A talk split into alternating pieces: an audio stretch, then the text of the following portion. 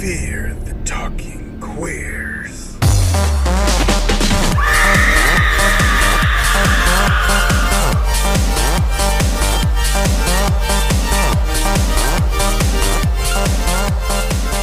to fucking 50 Ford and Crenshaw Yeah, at the at the at the spot where Safari- Safari works. At a Fiery's place.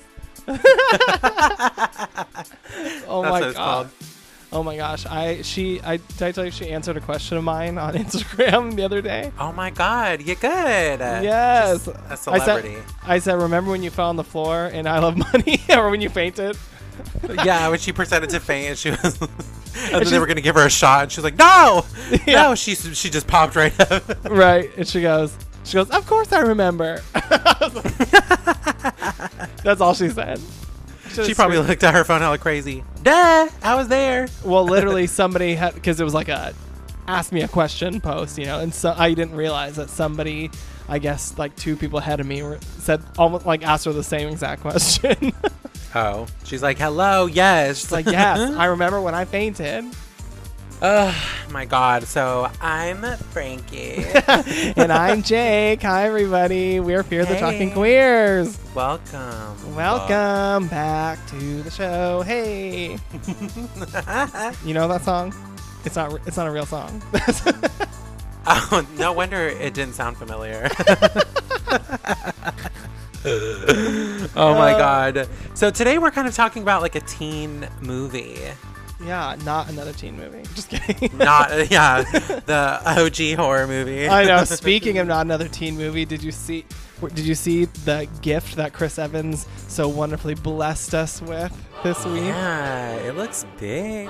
Ooh, yes. I mean, uh, he knew. He knew that America needed something to cheer its ass up.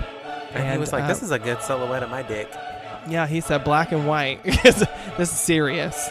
And Jamie Lee Curtis was on it. You saw Oh, that? yeah. She. What did she say? She was all. She said, "You got my attention." that's right. I mean, I said, she.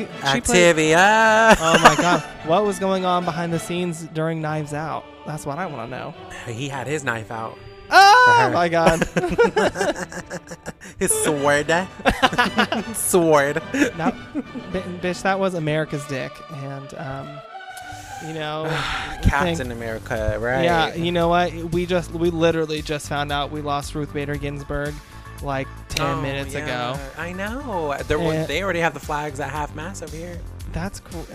What, that is a devastating loss for, for the future of America. I, you know, in my personal opinion, you know, so that's such a shame and a tragedy, but thank God at least mm. we had a little light. I mean, not that that they happened obviously at different times out of order, but I mean, we got a little light with Chris Evans' dick, and then um, now we're back to reality with, with, with Ruth Bader Ginsburg. Right. R.I.P. Mama. But you know what? If anybody needs a reminder of what um, Chris Evans' dick looks like, Jake has it in his phone on Zoom. Oh, he has bitch. it printed out. I see it behind him on the wall. Literally, it's my it's phone like an altar around it, a shrine. Your contact picture.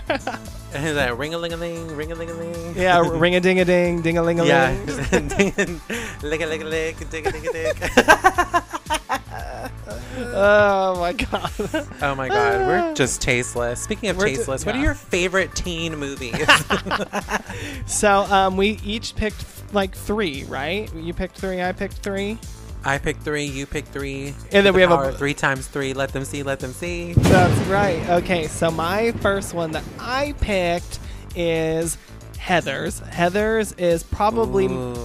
other than one that you picked that I'll tell you know I don't want to spoil one of your picks. Other than that one, this is my favorite teen movie of all time. Um, Heather's is the story of um, the the Mean Girl clique in the 80s. It, this movie takes place in 1989. It's when it was you know released. And uh, the Mean Girl clique, where every girl in the clique, all three, are named Heather. And um, there's uh, one extra girl. Her name's Veronica, played by Winona Ryder. And basically, the movie's about um, like teen suicide, and it's about popularity and how even if one head bitch dies in the group, another one is always going to be, be there to take her place. And um, I love it. I think it's great dialogue. It's a little it's a little less accessible, like the dialogue, than say like Mean Girls. You know, Mean Girls. Everybody knows that dialogue, but I think Heather's is a little more um, Dated. spec- date, but it's a little more it's a little more like specific.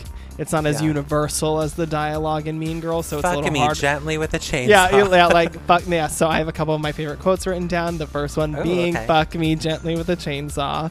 Um, I you know, it for you. yeah, no, it's okay. But um, yeah, I think the, it, it's like the humor is just darker than me, something like Mean Girls. But um, I love this movie, and this movie is, I would say, iconic. It's a cult. It it's like iconic. it's it's a it's a cult classic, and it, you know it didn't reach like maybe like like mainstream. You know, like again, I keep harkening it back to like Mean Girls, but like it's sort of like It- the it's like it the dark inspired Mean, Girls. Girls. Yeah, Yeah, it's it the inspired dark Mean Girls. inspired Jawbreaker. It inspired. To, I, and I just watched Jennifer's Body recently, and I feel like it's very inspired by Heather's. Sure, it's Um, inspired that. yeah. It really inspired Scream Queens. Um, Yeah, and so Chanel. Yes, Chanel Oberlin is a Heather for sure. They should all just have been Yeah. called Heather. I mean, they yeah, I mean they almost literally They're all took- Chanel. Yeah, they're all Chanel. They all took they took that bit from Heather's, and so um, I yeah. So my number one teen film is Heather's, and my other favorite quote just. I don't know. This one's really random, but I love this. There's a scene after Heather Chandler, the main Heather, dies, and the other Heathers are mourning her death, and with Veronica, and Heather McNamara says, "Look, Heather left behind one of her swatches. She'd want you to have it, Veronica. She always said you couldn't accessorize for shit." That's That's my favorite line in the entire movie. It's like just you know, In the whole movie. it's so good. Just, you know, it's like one of those like random lines. You and I like really like random lines in movies, and that's one of my favorites. So, So what? Give me one of yours. My number one. My well, number your one. one of yours. Yeah.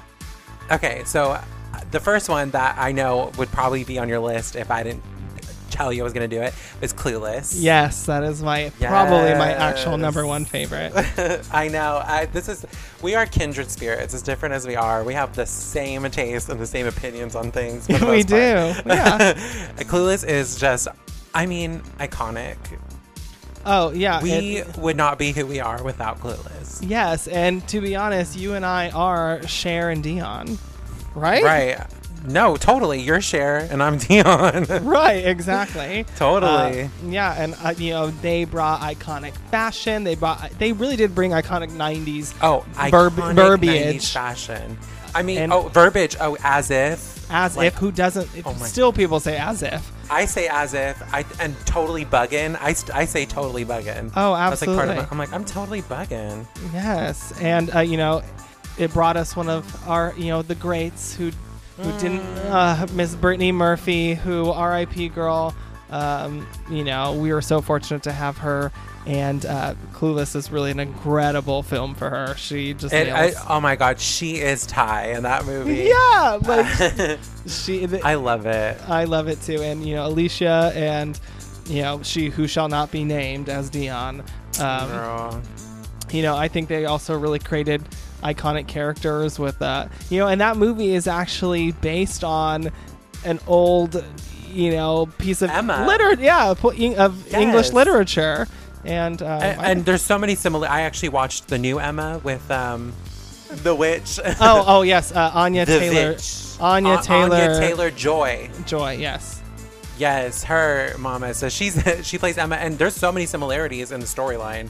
Um, even to the point where one of the characters' name is Elton.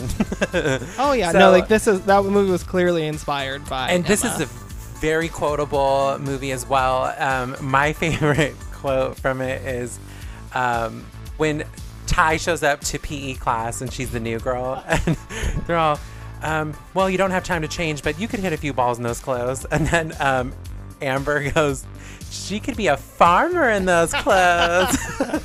Oh yeah, I still I say that all the time. I still say she could be a you far- do say that. she could be a farmer in those clothes. also, iconic line in that scene when she's like, she's like, uh, they're all doing tennis practice or whatever. There's like that machine shooting tennis Yeah. balls at them, and she Same goes, scene. yes, and then she's like, um, my plastic surgeon says he would rather I wouldn't do any activity where balls fly at my nose. And Dionne goes, well, there goes your social life. yeah. Or I love when um, Dionne calls Cher from the mall, and she's like, "So there's a party in the valley tonight," and then and then she goes, "Oh my God, there's a party in the valley tonight." To Tai, and Dionne goes, "Hello." Hello. Anyway, anyway, yeah. or, or or when Cher's at the party, and then she answers her phone, it's her dad. Oh, yeah. all, Where are you? And then she's like, "I'm having yogurt with some of my girlfriends," and then he's all. And there's like a helicopter Oh, yeah. overhead, and he goes, "Where in Kuwait?" yeah, yeah, see, that's what I'm telling you. You and I like really like the the not popular lines. the, the minor lines in it. Yeah. Yes. Everywhere in LA takes 20 minutes. yes, yes. Uh, uh, I love it. I love I love Clueless. Love those lines. Okay, give me another one of yours. So my other favorite, this movie is pure comfort to me, um, and it is Easy A star. Oh God, I, I I, got a bag, I- sunshine. literally, I got a bug, I got a I was like, what are my favorite quotes? And literally, the first one was, I got a bug, I got a of- Um, but I got I got to Yeah, so um, Easy A is that movie that really, I would say, really launched Emma Stone into the mainstream. Oh, totally. I mean, I think I think we probably had seen a little bit of Emma Stone before, but this was like a like a career-defining performance for her.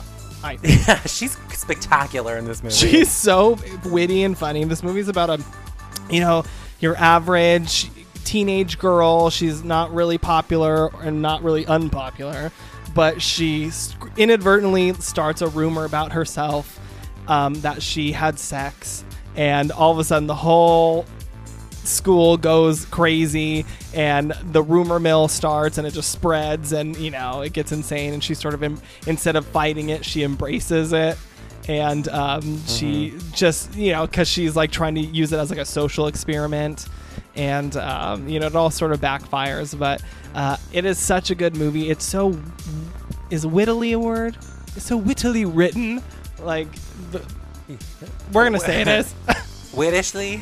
yes Wittishly. wittishly written. Um, uh, it, yeah, I know, so brilliantly It's written, great. brilliantly acted. The supporting cast is top notch in that movie. Top I mean, her parents in the movie alone, Stanley Tucci and, and Patricia Clarkson, are Uh, major standouts. Yes. They, uh, you know, there's just so much good like rapport between them and wit, and even the the other classmates. So Ali Michalka is great in it. Um, yeah. as her Lisa Kudrow. Lisa Kudrow, uh, uh, the final performance of Amanda Bynes, the last great performance of Miss Amanda Bynes. literally, and now Aw, she's got a now she has tattoos on her face, and so she'll probably never work in Hollywood again. Honey, But I, but I mean, that's so sad. But she's great in this too, and Penn Badgley is so fine. Okay, my favorite quote from Easy A is from Penn Badgley, and it's not even a quote; it's a sound. When he when they change their mascot from the Devils to the Woodchucks, Oh, and he comes out and he's all ay ay ay ay ay, Ay, ay, ay, ay, ay. He's like Over and over. typewritering the, the, the piece of wood. uh, what did I write as my favorite quotes? Um, so my favorite quote is uh, any conversation with her parents. That whole conversation where they're trying to um, figure out what bad word she called her classmate, and she's like, "It starts with a T. Think British," and they're all T T T. T T T, and she's like, guys, and then they start guessing, and her mom's like, yob, frast, nut. It's just like sounds. There's just sounds. Just- All right, y- your turn. Ball's in your mouth. Ready? Ready? Okay. Ready? Okay. Bring it on. Yeah, duh. Oh, was I supposed to guess? I was doing the no, I was doing the audition part where she goes, "Ready? Okay,", Okay. and she Oh, can't get it right. Oh, yeah. Ready? Okay. I'm sorry. You're like, My boyfriend just broke up with me. oh Um, my gosh. I I mean, Bring It On is to me one of the finest movies that teen movies have to offer. oh, it is a great. I honestly love Bring It On. I know all the cheers by heart. Do the do the gas station, the pumper gas. Go. That's all right. That's okay. You're gonna pump our gas someday. That's all right. That's okay. You're gonna pump our gas someday. Ah! Great. Now do the final Clover uh, performance at Nationals. Boom! Boom! boom! tick, tick, tick, tick, boom, dynamite. Two, four, six, eight. Is it as if I'm never gonna take? Wait, no, that's that's the Toros. Do they do that? yeah, as if I'm never gonna get As if- as if. Which is sung by one of the sung by one of the Clover cheerleaders. R.I.P. It- R.I.P. Uh, the- No, three of them. Oh, all really? three of them. All three of the Clovers are in. I mean, sorry, all three members of Blaque are in the Clovers. Really? Lava, LaFred, and Janelope. They're all from Blaque. What? I only thought one of them was. I'm. No, all of them. And one of them ended up being on Real Housewives of Atlanta. Oh, wait. Yes, I watched the whole season. I didn't realize that wa- that was her. Yes, that's um Lava. Uh, what? Is she What, Lava? what was her? na- What's her name? Uh, It starts with an N. N? Yes. Nah, nah. I remember she had a sing off with Kandi, and she blew Kandi away. and was- she fucking blew Kandi out of the water. Yeah. I remember that. but we, but Joey and I were watching it, and we're like, but at the end of the day, she wrote no scrubs, so she's fine. That part. But you know what? Right. But you know what? Don't worry because I didn't realize that was her either. And then Andre's like, hello, she's from Blaque. And I'm like, uh, you mean like Bring It On Blaque? And Well, he's I- like, yes, she's in Bring It On. I'm like, uh, uh, uh. I knew she was in Blaque, but I didn't realize that all the members of Blaque were in Bring It Oh, On. yeah. Yeah. Oh, yeah. I guess, yeah. Now that makes sense. It is her. Now that I think of it. Um, yeah, that's her. Yeah. So tell me more why you love this movie. Okay, I love this movie because I swear to God, I was meant to be a cheerleader, and my mom wouldn't do it. She was like, "You're already doing theater. You're doing too much." I'm like, You're "Okay." doing too much. That's too gay. She's like, "Yeah." She's like, "You're gonna do baseball if you're gonna do sport." no, she didn't say that. But no, I mean, I wanted to be a cheerleader. There was like a tryouts, like in like elementary school for like the local Vallejo like team and they were having cheerleaders and boys and girls could do either one so i was like i want to do the cheerleading because i'm i saw bring it on in theaters when i was nine and mm. so i wanted to to be a east compton clover and my mom did not want to fulfill my dreams i will say that out of the two groups i am 100% clover Oh, I believe you, and I'm 100% Toro. and that's shocking I am Kirsten Dunst. Okay. no you're less Ah, yes. Jan Jan, the cheerleading man. So my favorite quote from Bring It On is when um, the football players lost, and then they go by the cheerleaders and they're picking on the the male cheerleaders. Yeah. And like, and then he goes, "Dude, you just lost." yeah, yeah, He's- yeah. He's like, he's like, go team, go. Or I don't know. Yeah, you're What's the. What's the Eliza Dushku quote that you always say? Oh, um. You don't have it. Oh yeah. you don't have it. You don't have it. Give it up already. that probably is my favorite quote in the whole movie. There's so many, but yes, I the do. spirit fingers. I mean, there's so many iconic the moments. in spirit stick. Yeah. But I, my favorite is the banter too between um, the Clovers. Uh, She goes, "Please stop teaching her these big words before she chokes on one." And she's like, "Better I choke you, LaFred." Uh, or when they give when they send Paulette, the TV show host, Oh that God. small ass Clover's uniform. so good. oh my god! So what's another one of yours? All right, so I switched it up on you, but uh, my my uh, last one is gonna be Grease is the word, is the word, is the word. Ooh, I didn't see that one coming. Uh, I know. I originally was just gonna like honorable mention it, but I was like, no, this one deserves more. This movie is, obviously is like a staple of American culture. Like everybody knows Grease. Everybody knows. Everybody knows Grease, and we all know it has a terrible moral. But you know, there are so many other teen movies that also have terrible Yeah. morals. So Change It- yourself for your boyfriend, everybody. yeah, why not? Eh, But you know, what? at least get to look hot in leather or, or, you know spandex. Yeah, she looked, I think she made a change for the better. I do too, because yeah, fuck the. you want to be girl. a good girl or a bad girl? Yeah, nobody's ever gonna say good girl. Never. We wouldn't. No, absolutely not. Um, but you know, it brought us like iconic stars like Olivia Newton-John, John Travolta, Stockard Channing, like just amazing stars. yeah, even though she was like 35 in that movie. literally, I know they're playing they're, a 17 year old. they're all like 35 years old. but you know what? They got away with it. I love that it's like it's like the 70s does 50s. Like I love that about it because like Yeah, because it is kind. Of, it has kind of like a disco. Yeah, it does. Element to it. Yeah, which I love. And um, so some of my favorite quotes. Uh, my favorite is um, when they're sitting at the lunch table. Marty goes, "Hey, do, you, do these glasses make me look smarter?" And Rizzo goes, "Nah, I can still see your face." and uh, one that I say all the time, I just say this all the time, is Peachy Keen Jelly Bean. I say that to people all the time, and I don't think anybody understands that I'm quoting Grease because Yeah. because Rizzo says it. and um, jelly bean. And then uh, probably my favorite songs are "Hopelessly Devoted to You" and "There Are Worse Things I Could Do." Hopelessly devoted to you can be found on. Can it be found on your Instagram? Uh, no, but I did perform it on Instagram Live once. I know. I do. Want, I actually was like looking for it in my camera roll the other day. I was like, do I have a recording of that? I don't. I don't know where it is. When I heard you sing that, that was shortly after like Grease Live, and I was like, Julianne, who? oh my god! But do you know what? I actually have written down that I do love Grease Live. I think it's great. Oh, I, the only part I don't like is Jessie J singing the beginning really? Oh my gosh! I song. think the only part I don't like is hate fucking that. that. horrible song that they gave to Frenchie. Oh my god. Why did Yeah. they even give her a song? Like, just cast somebody who doesn't sing. Yeah, yeah. She didn't sing in the movie. She didn't sing in any. She doesn't sing in the play. She didn't sing in the movie.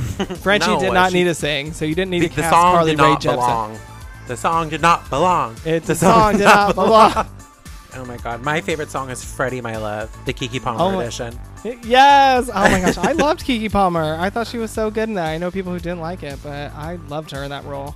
Oh yeah, no, I I loved her. Yeah, I loved that whole sequence too. They they totally did Freddie My Love up in that live version. Oh, oh my gosh, yes. When she like was in the room, then they she walked to the door, and all of a sudden she was in that gown. It was And that glamour, yeah. Yeah. yeah, no. So and it was like a USO performance. Like that was so clever. That was really clever. I enjoy that. So, some of the honorable mentions I have for teen movies include mid 90s. I love that movie. I know you don't really care for it, but I love it. um, mean Girls, of course. I mean, yes, the most iconic is Mean Girls. Um, I would probably say Cruel Intentions is uh, an honorable mention for me. And, uh, Jawbreaker is another one for me. Yes, and I love uh, Sugar and Spice. Oh my Uh, god. that- that's like a that's like an honorable honorable mention. That's like That's like know. far down there, honorable. yeah, yeah, a do like- dishonorable mention. yes, but it is cute. It's cute anyway. And quickly And drop and drop Oh. dead gorgeous. Sorry. Oh my god! Don't get us started. Yeah, we'll, we'll yeah we'll save probably that for another day. But drop dead gorgeous for sure. Mount Rose. America. America. by, buy American. Oh my god, the melted hand on the ca- Okay, let's just Okay. So, quickly rising to the ranks of my top teen movies is the one we're talking about this week, which is Assassination Nation. Yes, yes. This mo- movie is much darker than any one of the movies that we just mentioned. I feel like it's much darker than anticipated because the Oh. trailer gives you sort of this euphoria kind of. We'll Right. get into it. I should probably Wh- tell you what it's about first because we did guess the episode on our Instagram story and no one could guess it. Uh, Three people Right. finally got it, but out of like all the guesses we got, yeah, because I think that this movie definitely has some similar iconography to the movie The Purge, so I can see why people got confused. But so, Mm. in order to get away from that, why don't you tell us what it's about? Assassination Nation, written and directed by Sam Levinson. Before our story begins, we are warned of possible triggers this movie will present. They are bullying, blood, abuse, classism, death, drinking, drugs, sexual content, toxic masculinity, homophobia, transphobia. Oh, sorry. Transphobia. oh my god, okay. Hold on, hold on, hold on. Transphobia, guns, nationalism, racism, kidnapping, murder, male gaze, sexism, swearing, torture, violence, gore, weapons, and of the most dangerous of them, fragile male egos. Ugh, the worst. Ugh. Our story begins in the town of Salem and quickly brings our attention to our lead, Lily Colson, played by Odessa Young, and her friends Bex, who is trans, played by Hari Nef, and sisters Em, played by Abra, and Sarah, played by Suki Waterhouse. They make their way to a party where Bex hooks up with straight football player Diamond, who has been texting her for some time. He then asks her not to tell anyone because he doesn't want anybody to find out that he hooked up with the trans girl at the school. Lily and her boyfriend Mark, played by Pennywise. Uh, I mean, Bill Skarsgård uh, hang out and then they fight while Lily texts someone with a contact name Daddy. Also, the whole party finds out that their mayor has been hacked. Local hacker Marty receives a message from an anonymous hacker filled with files from the mayor's phone and computer. Turns out Mayor Bartlett, who constantly campaigned against LGBTQIA, wears women's lingerie and hooks up with male escorts. After he is exposed, the entire town shows up for a press conference where, instead of addressing the issues, Mayor Bartlett shoots himself in the head in front of everyone. After the mayor, the girl's principal, Mr. Terrell, is hacked and quickly deemed a pedophile, as his files include photos of his six year old daughter in the bathtub and porn searches with keywords such as teen. Lily is then harassed online by the unknown hacker who threatens her and turns on her laptop's camera. When she looks up the hacker's IP address, it is disguised as coming up from Russia. Soon after, a massive hack is released with half the town's secrets exposed. Chaos ensues. Grace, played by Maud Apatow, ex friend of our leading ladies, finds out her best friend Reagan, played by Bella Thorne, You mean OnlyFans, Bella Thorne? uh, onlyfans.com slash Bella Thorne, released her nudes around school. As revenge, Grace whacks her across the head with a baseball bat during cheer practice, killing her. The football team rallies up when they find out Diamond has hooked up with Bex, using their alternate name, Slayham High. They plan to teach Bex a lesson. Em and Sarah's mom, Nancy, played by Anika Noni Rose, Princess Tiana? Princess Tiana, um, is attacked by a woman who finds out Nancy has been having an affair with her husband. It is also revealed that Lily's sexting buddy, Daddy, is Nick Mathers, Em and Sarah's neighbor, played by Joel McHale, who is also a married man that Lily used to babysit for. His wife takes her daughter and leaves him. As Nick was a victim of the hack as well, several photos and videos of Lily are found on his files. Although her face isn't fully shown, she's exposed publicly by her boyfriend Mark for being the girl who ruined Nick Mather's life. Lily's parents kick her out of the house after they find out. As she walks to Em and Sarah's house, she is harassed by two guys following her in a car. When she doesn't react to their taunting, the car's passenger chases her with a knife and follows her into someone's yard where Lily finds a shovel and smashes it across his face. A week later, the townspeople of Salem have gone crazy, wearing masks and obtaining weapons. Nick, also wearing a mask, leads the frustrated townspeople to capture Marty the hacker. They torture him for information. He says, after monitoring data use of Salem's IP addresses, Lily's used the highest amount of data. He then lies and says he confronted her and she asked him to help him with the release of the hacks. After his confession is recorded and released to the town, Nick and the clan kill Marty, the monstrous clan then set out to find Lily, who was having a movie night with Bex, Em, and Sarah. Members of the clan break into their home, killing Nancy, capturing Em and Sarah. Bex escapes, killing one of the clan members with a nail gun. Lily escapes, making her way to Nick's house. He takes her in, only to attack her. She locks herself in the bathroom, where she finds Marty's body in the bathtub, brutally butchered. She arms herself with a razor blade embedded into a soap bar. Nick breaks into the bathroom, but his throat is quickly sliced open by Lily's DIY weapon. As she leaves his house, she finds his stash of weapons. She gears up and rescues Em and Sarah from a cop. Meanwhile, after escaping, Bex is captured by the Slam High football players. They force Diamond to tie a noose around her neck so they can hang her from a tree. Diamond stands up to the team saying he won't do it. Lily, Em, and Sarah show up just in time to rescue Bex, slaughtering the football team in the process. They then release a video of Lily preaching youth and female empowerment. A gang of girls rally up and help Lily, Bex, Em, and Sarah face the townspeople. While we don't see the outcome of the girls facing the clan, our movie concludes with the unmasking of the ominous hacker, which turns out to be Lily's brother, who I didn't even write down his name because I don't even know it, who says he doesn't know why he did it. For the lols. The end. Ooh, wow. So let me first start off by asking you: Do you like this movie? You know. I I do really like this movie. I, I like this movie. Uh, maybe not uh, some as something like I would enj- I enjoy watching. I actually think it's kind of an important film. I think it has a lot. I think it has a lot to say, especially about the generation that we live in and the time that we live in. That is so Dark. so dark but also like so social media based like and how much social media runs our lives and how uh, how divisive it's it's I don't know. I don't want to say it's made us, but um, Uh, ho- yeah. gives us an gives us an outlet to be like we we have more we have way more to say now to each other than ever. And people have staked their positions so firmly and that there's no room for negotiation now. It's you or it's you against them, essentially. Right. right. And um, so I think this movie does a really good job at um, hyperbolizing this this idea, and I so I do think this is a really good film. I you know I, again I don't know if this is something like I would enjoy watching just on a casual you know watch, but I did Casual but I- Sunday evening. right no, but I do think this film is.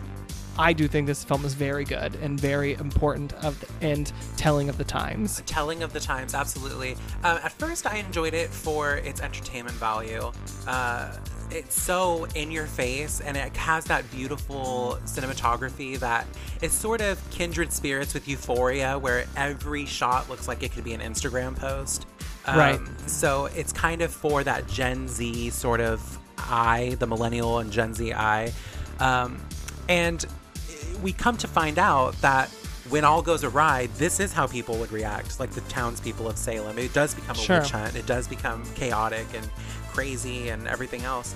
The where this movie it is thought provoking. It is telling of the times. I think it's important. I actually do love this movie. Um, I think I would watch it casually. It is dark. It's intense, but this is the kind of movie Yeah, that gets me thinking and going. Right. Yes. Makes it's a hard watch. movies. Yes, it's a hard watch, but you know, I'm somebody who watches Midsommar for you know the entertainment or, giggles. you know, for giggles. So I guess I can't really be like this movie's so hard to watch. I would never watch it casually like I would. Right. Where this movie fails is the treatment of the female characters. Uh, the- Interesting. when I, I was reading female critics' uh, reviews, and they were divided. Half of them loved it, half of them hated it. Um, so I actually had my friend watch this movie, my friend Aurelie. Hey, girl. I know she's going to be listening to this. Um, she's basically a paralegal. I think she is a paralegal at this point, um, and uh, very, femi- very feminist. She's a feminist for sure. So I had her. I just was like, "Give me a review of the movie after you watch it," because I know that her, from her point of view, it's going to be a totally different perspective than my own. Sure. So this is what she said, and I quote. it's the same old story of women and girls having to go through trauma in order to become a badass. It's cle clearly written by a man who thinks he knows about women's empowerment. Traumatic shit like sexual assault is all too real for most women for it to be used as a trope in entertainment, as the gateway for a woman to become the person she's meant to be. That's not what happens in real life. Shit's traumatic, and you gotta keep pushing. I don't see picking up guns and shooting up the place as an accurate analogy. It is satisfying to see the girls fight back and kill the men terrorizing them, yes, but it's an old ass trope that needs to be left in the past. So I get it. I do get it. Um, because it is- Interesting. it doesn't do anything new in that aspect. It is sort of like that Sure. Nancy Freddy Krueger type thing where the woman and the girls go through so much trauma in order to build themselves up to and I so I asked her I said what do you think that they could have done differently to make it more to make it more appropriate and she Sure. said that they should have just left that trope out of it and just had the girls be badass on their own without being provoked. And sure, they might be harassed, but like all the sexual assault and that, the way that girls are treated by the older men is a little is a little cringy. That's the cringiest part of the movie. Yeah. Uh, yeah. Yes. I mean, yes. I mean, I agree. I think that is something that is, you know, I think that is an interesting trope. But I don't know. I feel because this movie was actually thought of with care for that fact. I know the director, I've watched a few interviews with him, and he actually took the script to the girls mm-hmm. in the film because he knew he knew. He's like you know I am I'm a man writing this movie from this perspective. I do I I have to be able to use my resources in order to make the story accurate. So he did give the script to the girls and literally had them re, you know put the, give their input rewrite c- certain things out uh, you know about it. And he also took the time to seek out um, you know manifestos and uh, seek out things that that women talked about that they cared about online. And also to be fair this is a story um, you know as far as narrative flow goes i think you need to have peaks and valleys like that in order for the movie to have a cohesive um, story arc. I mean I don't think you can have these girls start off already at the top, already being badass, because then where do you go from there? You know, I think narratively, I think it makes more sense that these girls have to go through a journey in order to, you know, rise up. I mean, the, if we just had these girls starting, you know, being badass and shooting guns from the top, and it's like, wh- what is the story we're telling here? How are these girls going through any sort of change? How is what's happening around them affecting who they are and who they end up becoming? I don't think it's as as not thought out. I- I'm not trying to argue with with Aurelie's standpoint, um, No, but yeah. but I, but I but I do think that there, you know, I think that there was more care than maybe came across, and I think that maybe it's Yes. it's more in you know Yeah. like, like the dark realities of it all. While they are uncomfortable, um, he, the reason why he said he centered it around fe- teen girls is because he said that as a teenager himself, he was very angry, and he was an angry. He had a strong drug addiction, and he said that he's like, who who knows more anger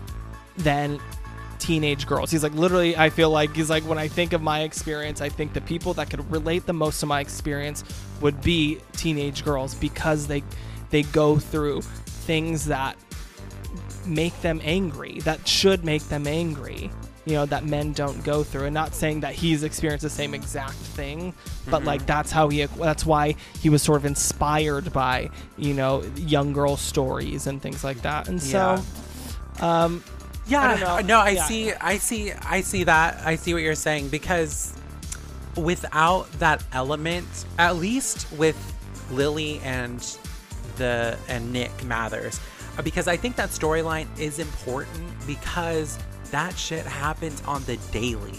Right. Like No, I agree. Like older men getting younger women, and then it.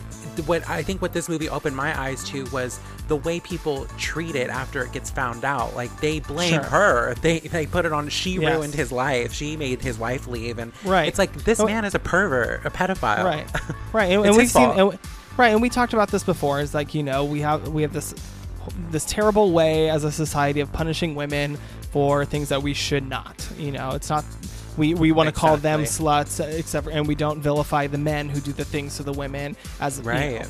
and uh, you know we've we, we've hit a turning point we've hit a turning point in society where we- we are now recognizing these things And I think um, I think what this movie does very cleverly is um, they they juxtapose it. They kind of do a parallel storyline with the Salem witch trials. Where, Yes, uh, because it yeah, takes place in town of Salem, and so it's kind of like what was going on so long ago to make hanging girls for being witches still goes on, but for different reasons. Like that yes the medium is different the medium is now you know social, social media. media. Yes. And uh, yes, and how and I, I really like the idea that the director talks about. He said he the movie the premise like at the at its core is um, what it would be like if the comment section on social media came to life. Ah. Yes. You know, it, because that's exactly what this is. It's like it's like if it came to life and it was trying to kill you. And you know, which you know maybe is an extreme version of that, but to be honest, it's like the comment section on any social media pla- platform is that volatile.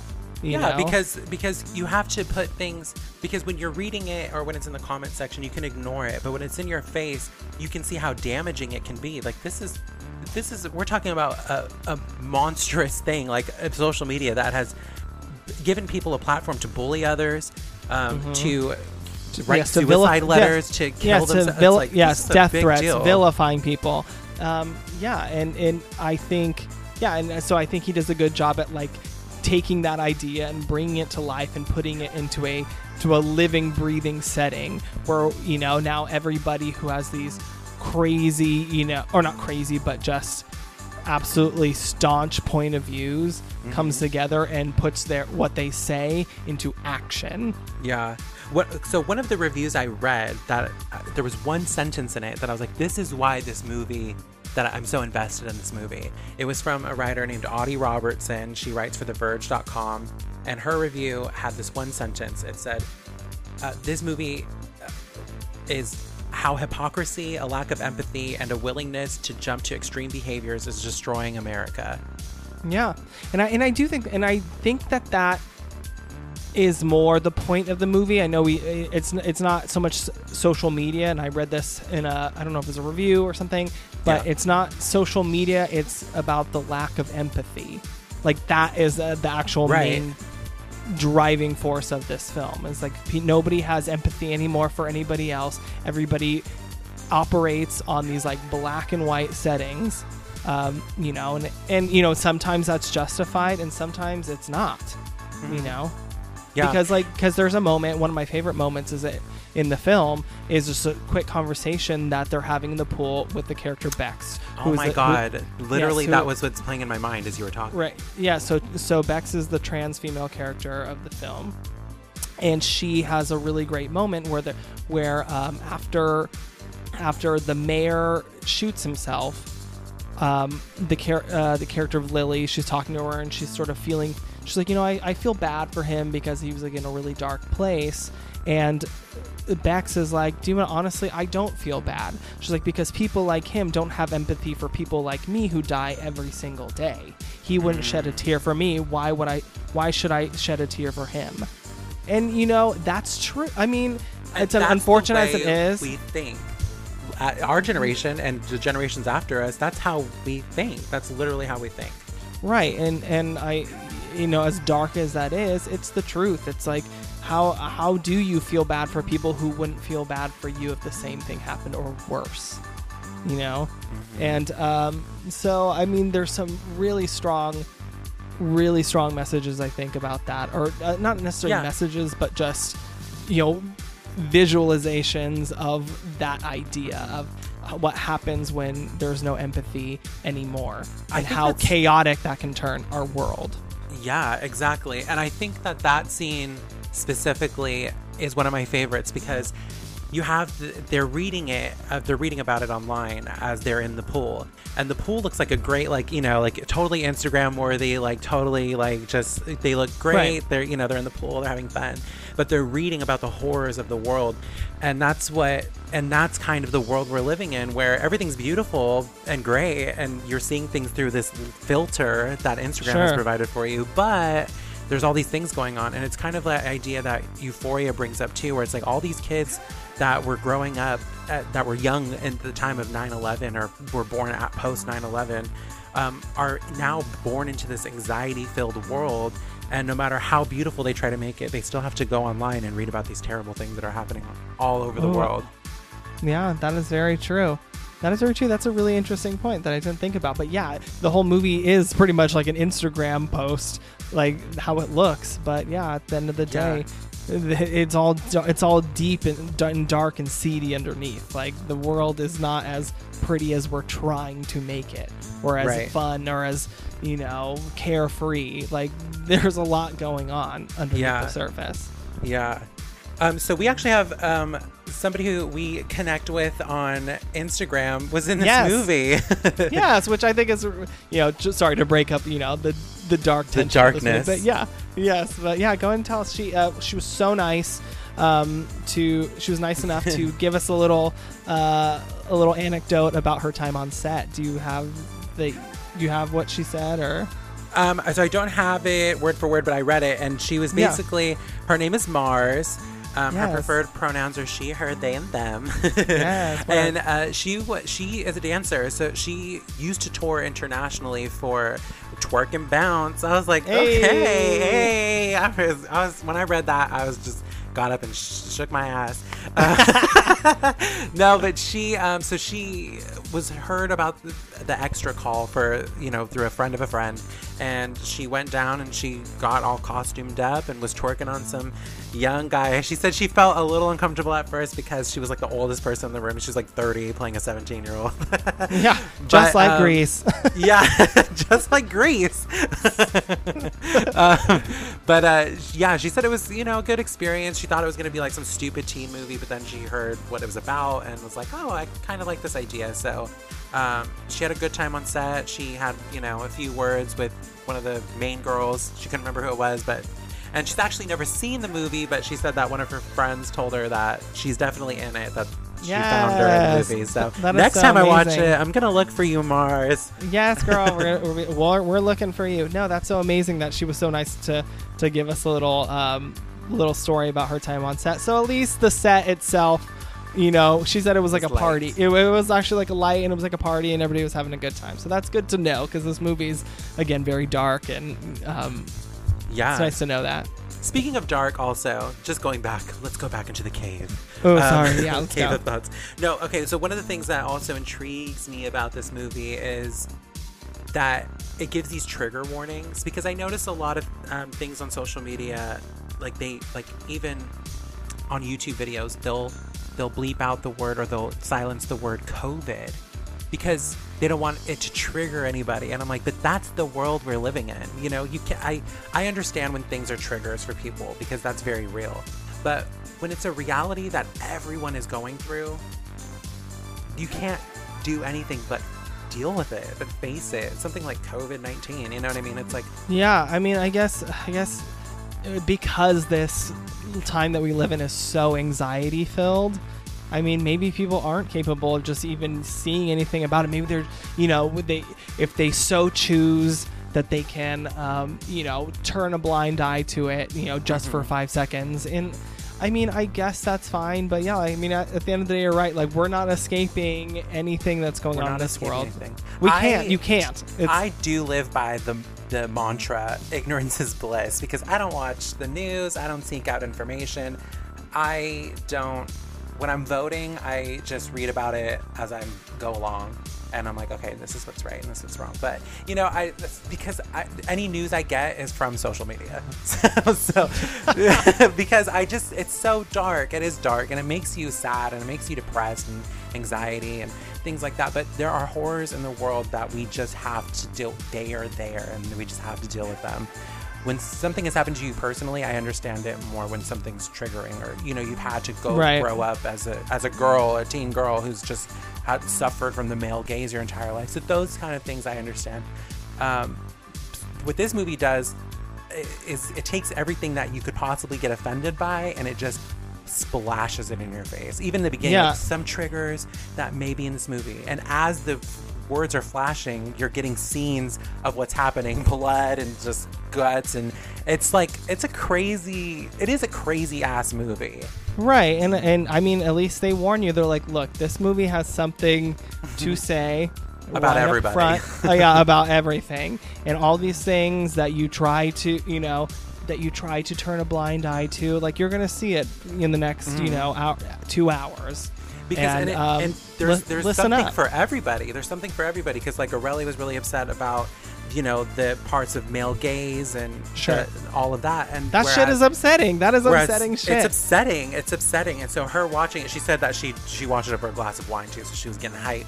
But but for me, one of the one of the more terrifying moments is actually when Bex is having the noose put around her neck by this these homophobic, transphobic football players, and I'm like, what would you do? This is literally my nightmare as a gay person coming to life. yes i mean yeah the the transphobia and the homophobia and the gay bashing and things like that like and i do think that it's a really interesting you know parallel to again to the salem witch trial thing that we that we've sort of mentioned but yeah so there there's a scene where bex is about to be hung by these by these boys these like group of toxic masculine men you know? And um, that scene is very very intense.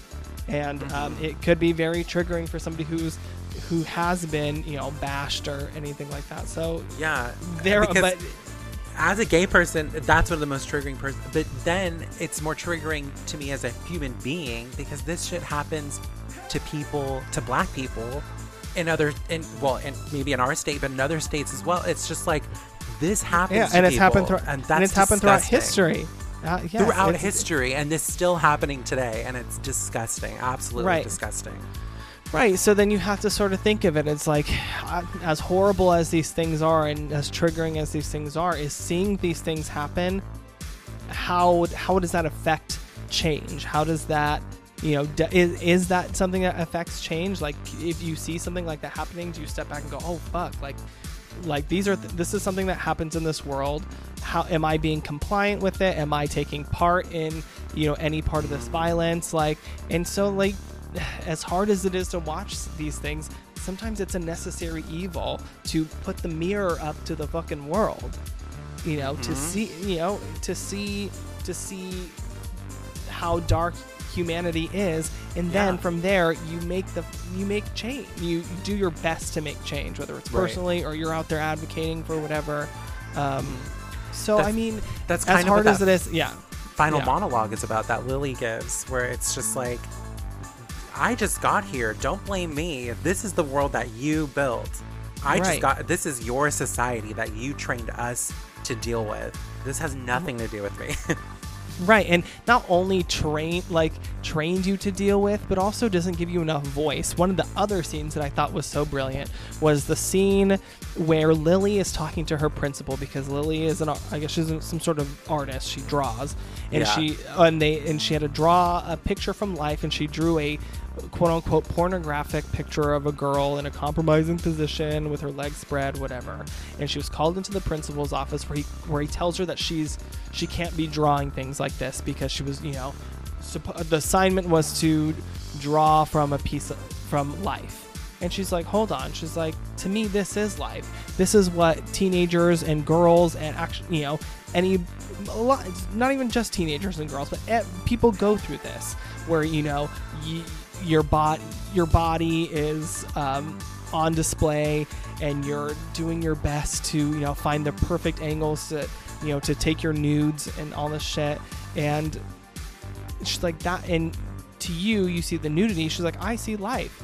This is what people go through this is what they do. And uh, you know, she gives this really intelligent monologue about it and all his response is only well at the end of the day there are limits to what you can do. And that and so it's like it doesn't matter how smart you are about this how what your intentions are we still don't want you to you know you, you are not allowed to go there you know as a young person you're not allowed to fully activate your mind and you know and that shit is also scary that, that is scary. That's she. He's taking her voice away from her. Yeah. And, and we do and we do that to young girls. We do that to young people you know in how often they're written off as you know not knowing enough and that the older generation knows more. Like fuck that. No if you're smart and you're intelligent you've done your research or you have a p- clear point of view then that's your point of view. It doesn't matter your fucking age. Yeah, because know, we can starting- change society as we know it for the better. Right, exactly. Don't silence the voice of the young people.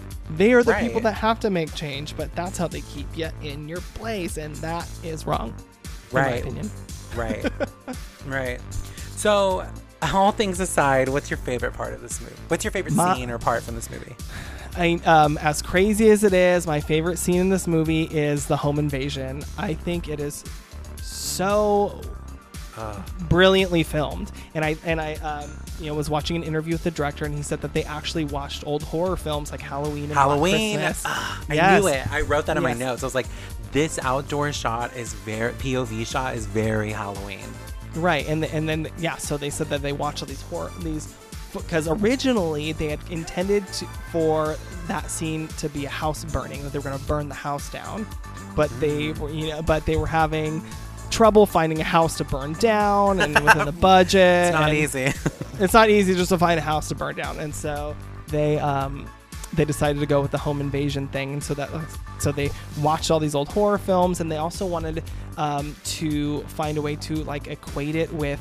Um, with their so- the social media theme, in that there's all that there's always a back door in, no matter what. Like there's no there's no there's no like full way to like to protect yourself from anything like there's always somebody who's going to be, be able to hack in or whatever into your life you know? So like in this case the house.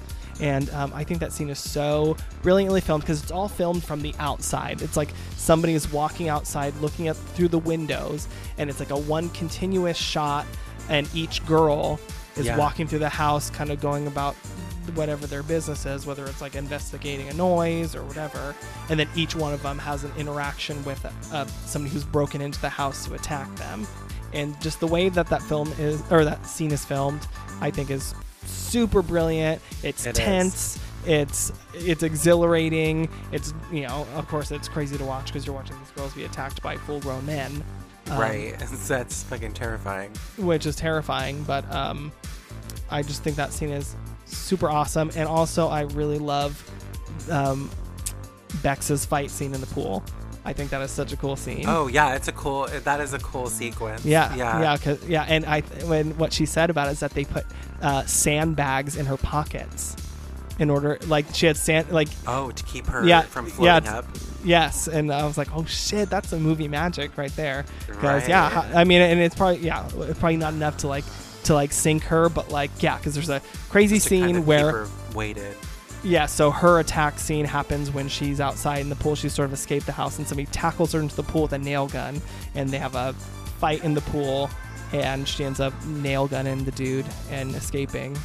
And I think that scene is pretty fucking badass. So good Yeah. for you, Hari Nef. It's a pretty badass scene, yeah. Okay, so one of my favorite moments, and I, I like it because of the outcome of it all as well, is when the girls are laying down in the gym for whatever reason, and um, Bella Thorne and Maude Apatow's characters come in, and they have this whole conversation about how Bella Thorne tells them that there's a guy that follows her on Instagram and he Yes. subscribed to her Amazon wish list and now he's buying her things and she's like and you know that's just really important for me to like reach out to people and like and like her she's so good as that character it's basically the same character she plays in the babysitter Yes.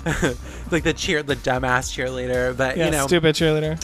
but What range? think like that's- that What range she has? What range. but people think like that, you know? And the ultimate outcome is that Maude Apatow's character Grace has had her nudes that she sent to her boyfriend released all around the school that basically kind of ruined her reputation and she finds out it was her friend and she there's that whole first chaotic scene where they're showing her getting ready, hyping herself up to hit her over the head with a baseball bat.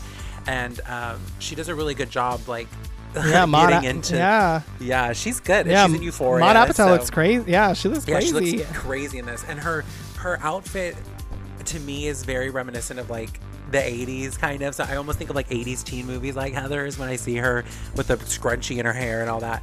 And the, Right. u- the use of the american flag like making the american flag this ominous force um, during those scenes of chaos uh, um, chaos, yeah. is very appropriate. I mean that's what people are using as an anti-protest to black lives matter the american flag as if that's against uh, everybody or something. It's like what Don't right? No, don't- Yeah, the, do that to our flag. That's our, the Yeah, I'm- flag of our country. Don't use I mean, it as a absolutely.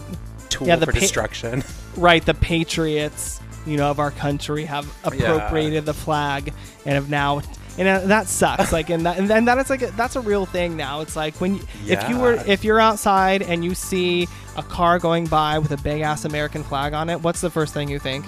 My heart sinks and i'm like there goes uh, you know supporter yeah i would i say that person's probably racist No, uh, yes, yes.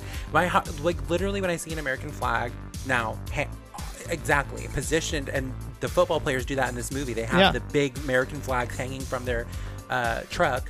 And I, literally, there are trucks like that around where I live because where I live, where I come from is mostly black and Hispanic, but where I live now is mostly white and Hispanic.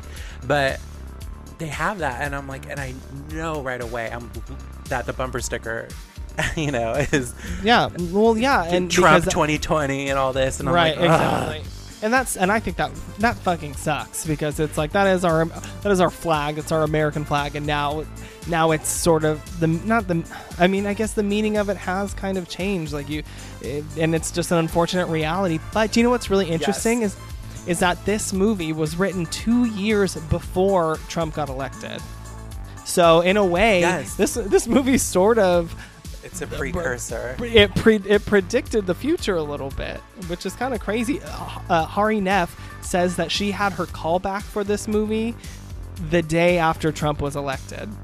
Whoa. Which she which she said she was like, you know what, honest. She's like, and everybody was so sad and depressed and whatever. So she's like, honestly, it probably added to the realism of my audition. So I mean, but that's in a sad reality. But um, yeah. So this movie wasn't written with the intention of like where we are today, you know, or with like mirroring what we are today. Like we hadn't even gotten to this extreme separation, you know, Oh yet. God, yeah, so, uh, is- so, so that is crazy that this movie sort of predicted that. I mean, maybe not to a T, but I mean, but yeah, but yeah, that ominous use of the flag, you know, that that, Yeah. it, and it shows up in all the horror scenes. So, uh, to me, this movie is truly a horror film because right? It's an, it- yeah, it's like a it cro- societal horror. it crosses so many genres, but yeah, it's, it's like a, survival. It's, the it's like a I- survival film, a revenge film. It's, drama. um, yeah, it's a drama. I It's a. I think its strongest moments are in Lily's monologues. Um, I Mhm, think that yeah. they're very thought-provoking monologues. I think they're great. Um, Yeah, and I think that's a, that's a really strong thing that this movie does is that it sort of breaks it sort of breaks the normal dialogue moments or like to ha- almost like educate educate for a minute, you know. It's like I'm going to drop this piece of information to you real quick. Um, yeah. And I think that that is uh, a really brilliant thing that this movie does. It's like we're gonna stop for a minute. I'm gonna give you a lesson on what it's like to be a woman or a young girl or whatever, because you're not listening. Yeah. And um, yeah, so I think that the movie does that really well, and especially with her monologues. That bitch is smart. Yeah, yeah. And I think when people first watch this, they don't think of it as a horror movie, but this, you guys, is truly a horror movie because oh it, Jesus, it's it horrifying you for sure. The horrors of America. and it's Yeah. and more so than The Purge. I think this movie's way more effective than The Purge. Yeah, Um, I'm not not that the purge doesn't have its merits as far as its social commentary because it does. Yeah. It No, does. yeah, it does. the- totally. but I mean, this movie I think has a much uh, much deeper understanding of its message. a more relatable sort of, especially in the times we're living in right now. So give it a watch. Try it out. yeah, I mean, yeah, this movie is definitely intense. It's not for it's not an easy watch by any means, but It, um, it's it- it's not for the faint of heart. yeah, but I do think it's very good, and I think it's very important Yeah, personally. it, it is important. Um, just as important is the fact that The Conjuring won. the Conjuring won uh, our haunted house movie that we'll be doing in October. We do a vote every week for the episodes that we're going to be doing in October. And so far, House of Wax will be done the first week of October, and The Conjuring will be done the second week of October. Yes, What do you think about that? I think I. I I'm okay very excited. Yeah, I love The Conjuring, and of all the movies, that was the one I was personally rooting for, and so, um, and so, and so is House of Wax. So so far, you guys are, you guys are got my back. Right on the nose. Yeah. yeah. You and uh, to be honest, they're picking movies that they want to hear us do because we're talking about House of Wax beat out A Nightmare on Elm Street and Freddy vs. Jason and Child's Play classics, and so you know we're getting we know our audience. yes, absolutely. they and those movies, us. Right? And these movies are obviously much lighter fare than um, what we've talked about this week. So uh, you can look for yeah. So if this one's a little too heavy for you, then you know what you got something uh, uh, light and fluffy, to. light and fluffy to look forward to. We just wanted to let you guys know that we're also smart and socially aware. Absolutely, yeah. Um, yeah, we are. We're smart. We're woke and educated and shit, right? But I also want to say that if you were offended by anything that either of us have said, um, sorry. yeah. Too bad. I don't know what else. I mean, I don't know. I mean, you could There's something for absolutely. there's so many opinions in this episode with Aurelie, Sure. you, me. I mean, right.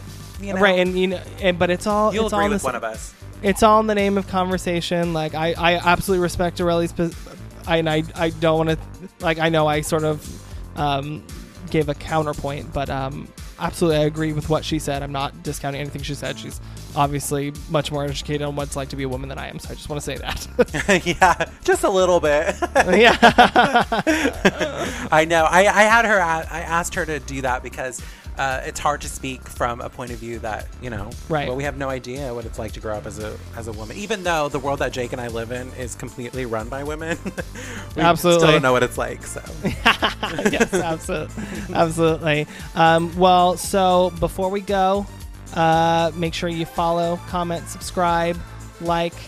Uh, damn, we're, I, I always have the plan to like promote our Apple reviews at the beginning of the episode. I always forget, but leave us an Apple review. Come on, we're still waiting for one more. If you leave us one, uh, we'll um, kiss. we'll you. send you. yeah, we'll send you nudes. There's not just kidding. We'll send you nudes. Yes. And Um, put your contact on your phone as daddy. Yes, I think that sounds good. Um, all right, so do you think we should wrap this up? Wrap it up like a condom on a dick. That's right. Yes, we're also promoting safe sex. See, we're, we're doing our part. yes, we are we are socially conscious. So yes, but thank you to Aurelie, thank you to Mars for contributing to our episode, um, and thank you to you all, for listening and not turning this one off. And not turning it out. Yeah, yeah. All right. Well, um, I guess we shall talk to you later. yeah. In closing, um, Jake is going to give us a cover of Fergie's version of the national anthem. Say- that's so good. You did so good. well, that was Fergie. She's here with me. Oh, hi- oh, hey, Ferg. hey, Fergie Ferg. Stacy. All right. All right, bitch. Um, you want to do the honors? Sweet screams, bitch. Bye.